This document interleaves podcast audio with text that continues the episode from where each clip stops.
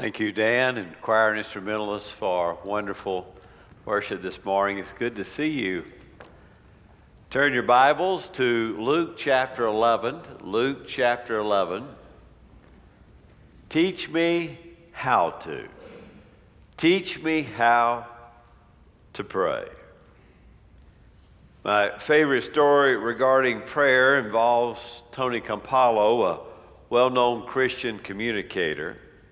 One day he was invited to speak at a Pentecostal college, which was close to his house. And when he arrived for the chapel service, he was immediately escorted to a little side room where eight men laid hands on him and prayed for him before he would go out to the chapel service at the Pentecostal college and preach. Campolo said he was really appreciative of their heartfelt prayers. But there was one guy who spent the longest time praying about something that had absolutely nothing to do with the chapel service. And the longer he prayed, the more the other guys grew weary, and the more they leaned their hands down on his head, neck, pushing down, as the guy just kept going on and on about some guy, some friend of his named Charlie. He said in his prayer, God, you know Charlie. He lives down in that silver trailer about a mile down the road. Lord, you know Charlie. He's one. Uh, the trailer's on the right hand side of the road. And Campolo said he was thinking, knock it off, fella. Do you think God is saying, now what's his address again? Now where does Charlie live? He kept telling God where Charlie lived. He went on and on. Lord, you know Charlie. Charlie left his wife and kids this morning. He's going to walk out on his family, Lord. You step in, you do something about that today, Lord. We need to stop it. You know, Lord, Charlie, the guy who lives in the silver trailer about a mile down the road on the right. Campolo thought, man, I was just so glad when that guy quit praying about Charlie. That had nothing to do with my sermon or the chapel service or the college or anything. Well, finally, it was time for him to go and preach his chapel message, and he did. And afterwards, he got into his car and he started heading home, and he saw a hitchhiker. Well, he pulled over and he picked up the hitchhiker, and Campolo said he introduced himself to the hitchhiker and said, And what's your name? And the hitchhiker said, My name is Charlie. Campolo went down the road about to the next turnoff, exited, turned around and headed right back where they'd come from. And the guy kind of looked at him and said, I was headed the other way, and you picked me up heading the other way. Why did you pull off and head back the other direction? He said, Charlie, I know you're leaving your wife and kids this morning, and that won't do.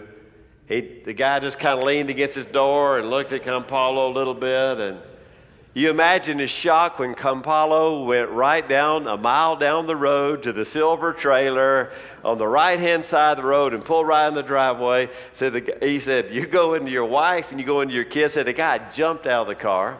He ran in, he knocked on the door and he whispered something to his wife's ear. She was shouting, You're home, you're home, you, you come home to me and the kids. She's so excited. And Charlie whispered something in her ear, and her eyes got as big as saucers. And Campolo said, I'm coming in to talk to you two. And they said, Well, how did you know where I lived? And he said, God told me where you lived. And God, and he did. And God told me what you were going to do today. And God doesn't like it. And he sat there to the husband and the wife, Charlie and his wife, and he shared Christ with them, and they both committed their life to Christ. And I'm happy to say Charlie is now a preacher of the gospel of the Lord Jesus Christ. Prayers, even when they seem obnoxious and unwarranted and about the wrong topic, somehow God uses our prayers in a powerful way for the working of his kingdom. We always ask of another the very best of them. If we have a friend who's a professional golfer, we'll say, Will you teach me how to putt?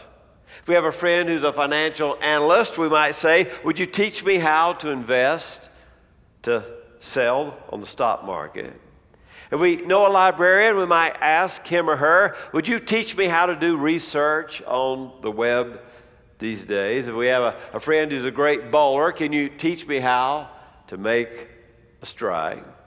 Well, what was it that characterized our Lord Jesus Christ at his very best? What the disciples watch him do and turn and say, Lord, will you teach me how to do that like you do that?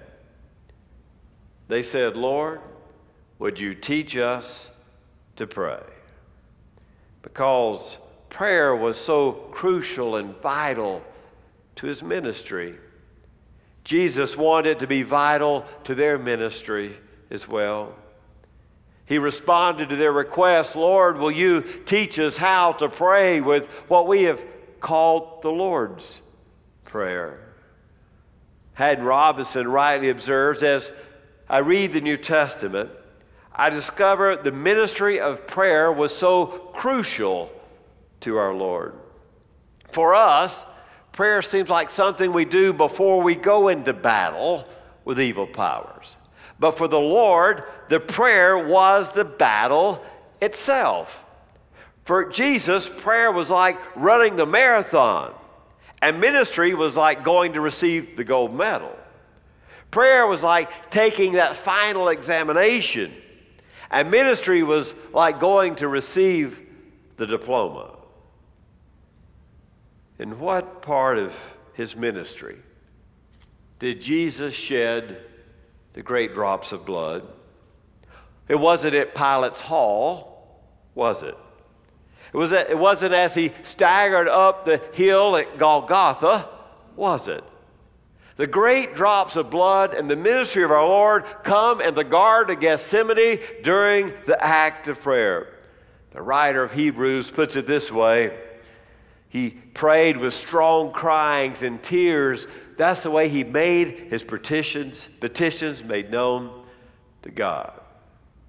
We've been there during our Lord's hour of agony, his hour of prayer in the garden, and watched the way he suffered and actually bled as he, he prayed with such intensity. We would have said something like, if he's behaving this way, just while he's getting ready for the cross in the Garden of Gethsemane, then what's it going to be like when he faces a real crisis? In fact, we might have said, look at the comfort his three friends have. They are they have comfort. They are even sleeping during this time, getting ready for the passion. We might have said it is sad that the rabbi cannot be like his students as they find comfort sleeping in distress. Yes, for Christ, the prayer was a distress, but when the crisis came, Jesus went to the cross in triumph, and his friends, three of them, they fell back and they fell away. They had not been fervent in their prayer. Prayer, earnest prayer, was a difference in the response between the Christ and his disciples. Now, I, am very cautious when it comes to teaching people about prayer. I think sometimes the more complicated we make things in the spiritual realm, well, the more off target we really become. Reminded the mother who said she came in from a, a three day prayer seminar. She went to pick up her four year old from school, and the four year old had to crawl over her mother's prayer text and her prayer notebook and her Bible. And the little girl said to her, her mother, Mommy, have you been to school? She saw it as one of those teaching moments for her daughter. She said, Honey, I've been learning how to pray. The little girl replied, I already know how to pray. She responded, I just talk to God all day, and God just talks to me. Mommy, I thought you knew how to pray too.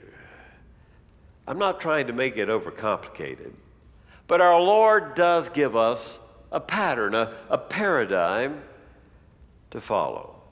In reality, prayer ought to be one of the simplest things that we do. I didn't say an easy thing, but a simple thing that we do. We ought to come to God as a creature would approach Creator. We to honor God in that He is different than we are.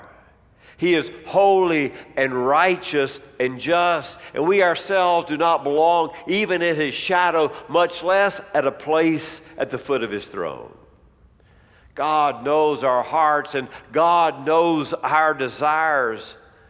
We need, as we come to God, to speak to Him as we might speak to someone that we admire so much, someone that loves us most and has our very best interest in mind. Little girl was right. We really do know how to pray.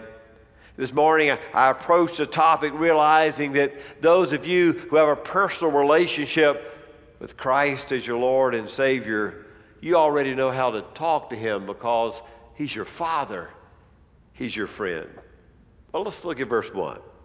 And it came about that while Jesus was praying in a certain place, after he had finished, one of his disciples said to him, Lord, teach us to pray just as John also taught his disciples to pray. He was impressed by Jesus' communication with God. So when Jesus had finished his prayer, the servant said to his master, Lord, teach us to pray like that. He realized that the prayers of Jesus seemed so much more effective than his own prayers. Lord, give us a paradigm. Lord, give us a pattern to follow. And Jesus responds, When you pray, pray like this. And then he began his, began his prayer. Well, the first thing I want you to see this morning is this Jesus teaches us to pray to a particular person. Jesus teaches us to pray to a particular person. Notice what he says Our Father. Jewish worshippers would have never addressed God with the word Abba, Daddy, or Father. It would have been unthinkable, perhaps even blasphemous, to talk to God that way, to call him your Abba. They would have used a more formal word in the Hebrew language. It was revolutionary, therefore, when Jesus said to his disciples, When you call upon God, call upon your Father, our Father who art in heaven.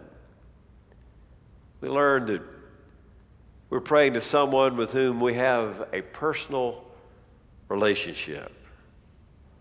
Our prayer life is a real concern. For we're speaking to the Creator of the cosmos, the Lord of the universe. One who is willing to move heaven and earth and to answer a sincere and a reasonable prayer. Prayer is not a mechanical duty, but rather a wonderful opportunity. Prayer is to develop a loving and a caring relationship with the most powerful person of our lives lest for one moment we lose our reverence for God when we say our Abba or our Daddy who is in heaven. Notice the next word that he gives us Hallowed be thy name. Yes, there's that personal relationship of him being our Father, but there's also that reverence always there. Hallowed be thy name. We're speaking about God's character there, aren't we? we're acknowledging that God in our lives, that God will always be God to us. We will not try to whittle him down. We will not try to manipulate him. We will not try to put him into our pocket. But rather, even as we call him Father, that we will at one and the same time remember that he is holy and righteous and good. And our lives, God will be revered and God will be respected Lord, in my prayers and in my life, may you be God to me. As the people of God and as the children of God, we're not praying to some unknown higher power in our lives, but rather the one to whom we pray, we know, is the God of Abraham, the God of Isaac, and the God of Jacob. We're praying to the God of the patriarchs and the matriarchs. We're praying to the God who has created us. We're praying to the God who sustains us. The one who intervened with the crucifixion of his Christ, his Son. The one who had the power to call his Son forth from the grave. The God who's coming again to establish his kingdom. We know the one to whom we pray, the one who made us and knows us best. Well, not only a person, but the next one is a program. Thy kingdom come. Seek the program of God. Thy kingdom come, or as Matthew's version says, Thy will be done. The Bible teaches us very clearly that God acts in history and that God is directing history to a certain climax, a, a certain end. It is linear in movement in the epochs and times of God. That God is working to establish his great messianic kingdom that he's promised throughout the Old Testament. Is a kingdom that Christ will come back and Christ will rule. It is the kingdom that will last for all eternity. Thy kingdom come. We know where God is moving, the permanent and eternal establishment of his kingdom, where the Christ himself illuminates and serves as a sun. It is that day when every knee will bow and every tongue will confess Jesus Christ is Lord to the glory of God the Father. Philippians 2. We know it is, we're seeking to establish with God His kingdom. Our daddy or our father, you have a holy name, and we want your kingdom to come. We want your kingdom to be established. So before you pray about anything else, talk to a person, the Father, and then seek His program, seek his kingdom. Let your divine rule come. Is a hope, is a prayer that God will have his way in the hearts of men and women. That those who are now under the sway of evil and darkness will find themselves under the power of his very kingdom. Those living in sin rebellion against God will yield themselves to the peace of obedience. Father, holy be your name. Thy kingdom come, thy will be done. We ask God for so many things, but have you ever wondered what would your life be like if God answered yes to every one of your prayers? Would you really want a God who gave you everything that you asked for, whether it was best for you or not? Whether it established his kingdom or your own reign and rule. I, I, I, do not want to pray to a God who gives me whatever I want, no matter the consequences. For you see, God knows best and God knows all. How detrimental would it be in your life if through the years all the things you'd sought from God, all the prayers that you had prayed, that God had given you everything that you asked for? It's not my will be done, it is His program. Your will be done.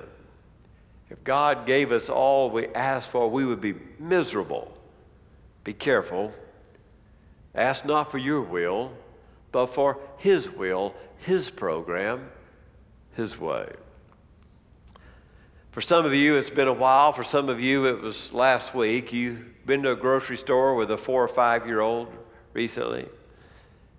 Can you imagine going to the grocery store and saying to your five year old son or daughter, Today you're picking out all the food. Whatever you put in the buggy, that's what we're eating all week long. Whatever you want us to eat, that's what we're going with. We're just going to think that you know the best this week. Well, if the five year old's picking, there won't be any broccoli, it'll only be brownies, right? If a five year old's picking, there won't be any milk, it'll only be milk duds, it? There won't be any carrots in the buggy, it will be carrot cake in the buggy or that wonderful icing on top. You don't want to turn to a five year old and let their will and their way be done in the grocery store, do you? You'd all be sick in a few weeks. You see, God guides us and tells us no to His program and His way, even as we speak to our own children. God has the same destiny in mind for all of us. That each of us would come to a saving knowledge of Jesus Christ as Lord and Savior. And God's overarching desire and destiny for you is for you to say yes to Jesus Christ as your Lord and Savior. His itinerary on this trip includes stops that encourage us on the journey, and he frowns sometimes in a way that deters us. And when his sovereign plan and our earthly plan collide, a decision has to make, be made as to who's going to be in charge on the journey of our lives. God must choose between your earthly passion and his heavenly plan, your salvation. Now, which one do you hope God chooses? Me too. Me too. Here's a, here's a third thing provider a person, a program, and a provider. Give each of us our daily bread. When Jesus speaks about our daily bread, he's speaking of the necessity of life. If he were speaking to people in the Orient, he would have said, Give us our daily bowl of rice. Or if it had been to the Italians, he would have said, Give us our daily pasta. In this culture, give us our daily bread. Several years ago, from antiquity, they found a, a papyri piece, which is an ancient writing material, and on it was a woman's grocery list. Even in antiquity, the women made grocery lists, an old papyri, an old grocery, grocery list, and she had listed all the things she wanted to pick up at the town market that day. And upon each perishable item, she had the word written epiousios, Epiousios, epiousios. Give me a day's worth. Don't want to pick up too much, it'll spoil. Every day she went to the market to get an epiousios. It's the Greek word here in the text, a daily portion in order to be able to survive. Give us our daily bread. Perhaps we don't think that way as much with, with freezers full of food and canned food and ways to store it. But in that culture, you woke up every morning and you wanted epiousios. You wanted to give us our day's worth of bread. We acknowledge that God is the provider of all that we have. Isn't that what the blessing for a meal is all about?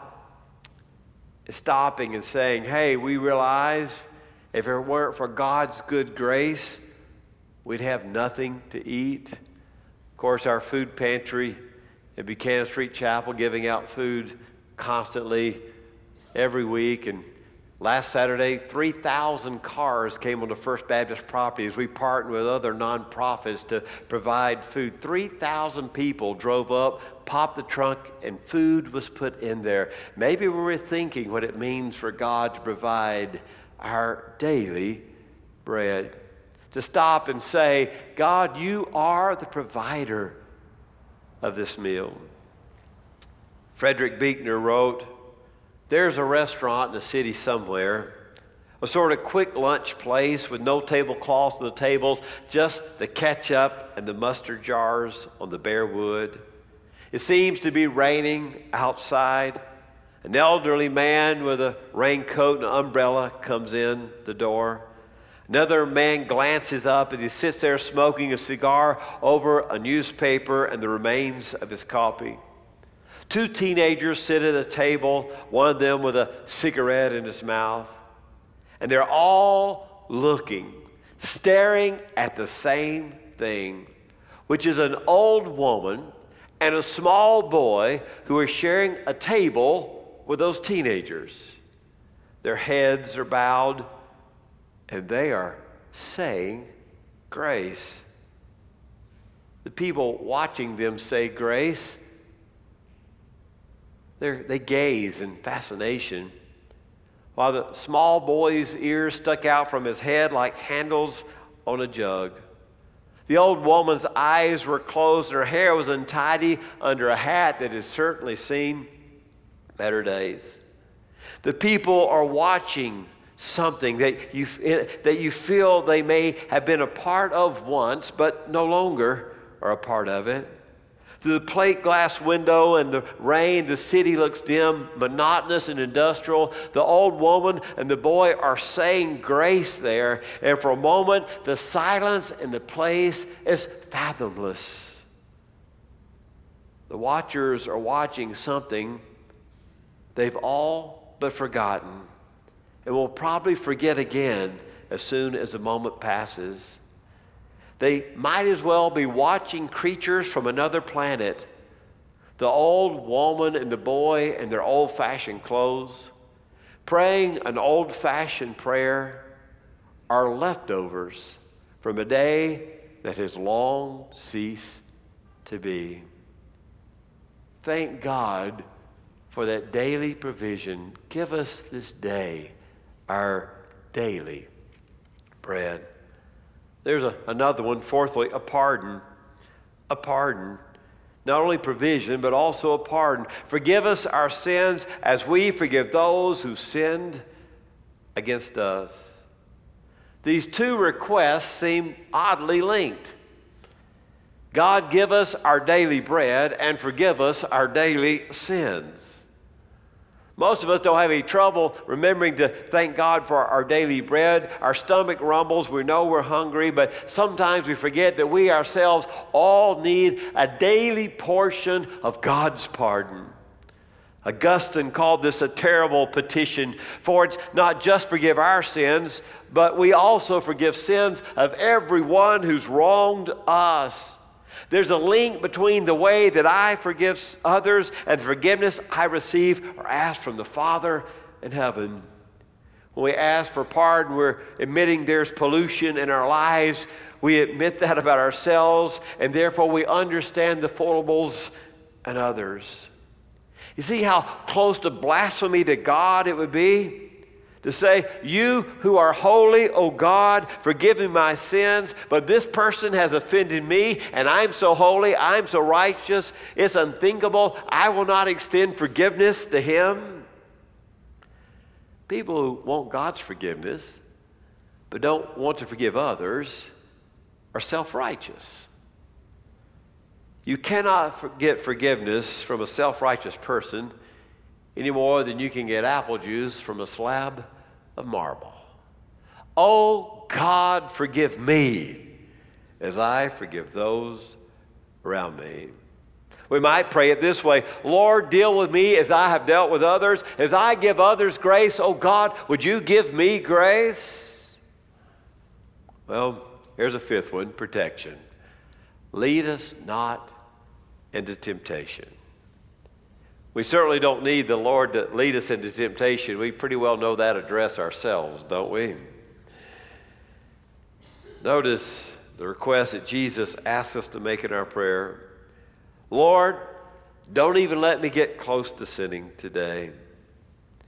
The truth of the matter is, if we're honest, we sort of like temptation. Oh, we don't want to fall into the well of enslaving sin, but we don't mind dancing around the rim just a little bit fantasizing about the temptation itself. What would it be like to get to dance and not have to pay the orchestra? We want the excitement of temptation, but we don't want the consequences of sin. We want to live in that in between land of not jumping into the ocean, but we don't mind a little bit of the mist of the sea on our faces. Jesus says if you pray to God correctly, you'll ask Him to help you stay away not only from sin, but from the very temptation of sin itself. For we recognize the enemy of our souls would destroy us if he could. He wants to separate us from God our Father. He wants us to think that it is our kingdom that matters and not the kingdom of God that's coming. He wants us to think that we hustle for our own daily bread and we can forget about temptation because that separates us from God. Lead us not into temptation.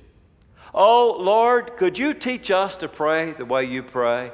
He says, first of all, pray to a person, your Abba, your Father in heaven. And then ask for the reverence to be shown in your life. Hallowed be thy name. And then pray for his program, Thy kingdom come. Don't give me what I want, your will be done. And recognize it is he who provides for all your needs. Give us today our daily bread. And then that daily pardon. Oh Lord, forgive me, and I will forgive others. And then that protection. Lead me away from temptation. The one concern of Satan is to keep the church from praying. He doesn't fear anything about prayerless studies, prayerless work, prayerless good deeds, or religion. He laughs at our toil, he mocks at our wisdom, but he trembles when the church prays. Lord, would you teach me? Lord, could you teach me to pray? Oh God, what a privilege to be able to even come to your throne and call you Father. You realize that you are driving each of us toward your eternal kingdom. Indeed, we ask for your will and your way in each of our lives. We acknowledge fully that without you, we would have nothing of daily bread, and without your pardon, we would be stained sinners. And as we receive your pardon, we are to forgive in return. God, Satan has a plan for each of our falls, and we pray that you would lead us down a path that would give us no temptation. Oh God, thank you for letting your Son teach us to pray. Amen.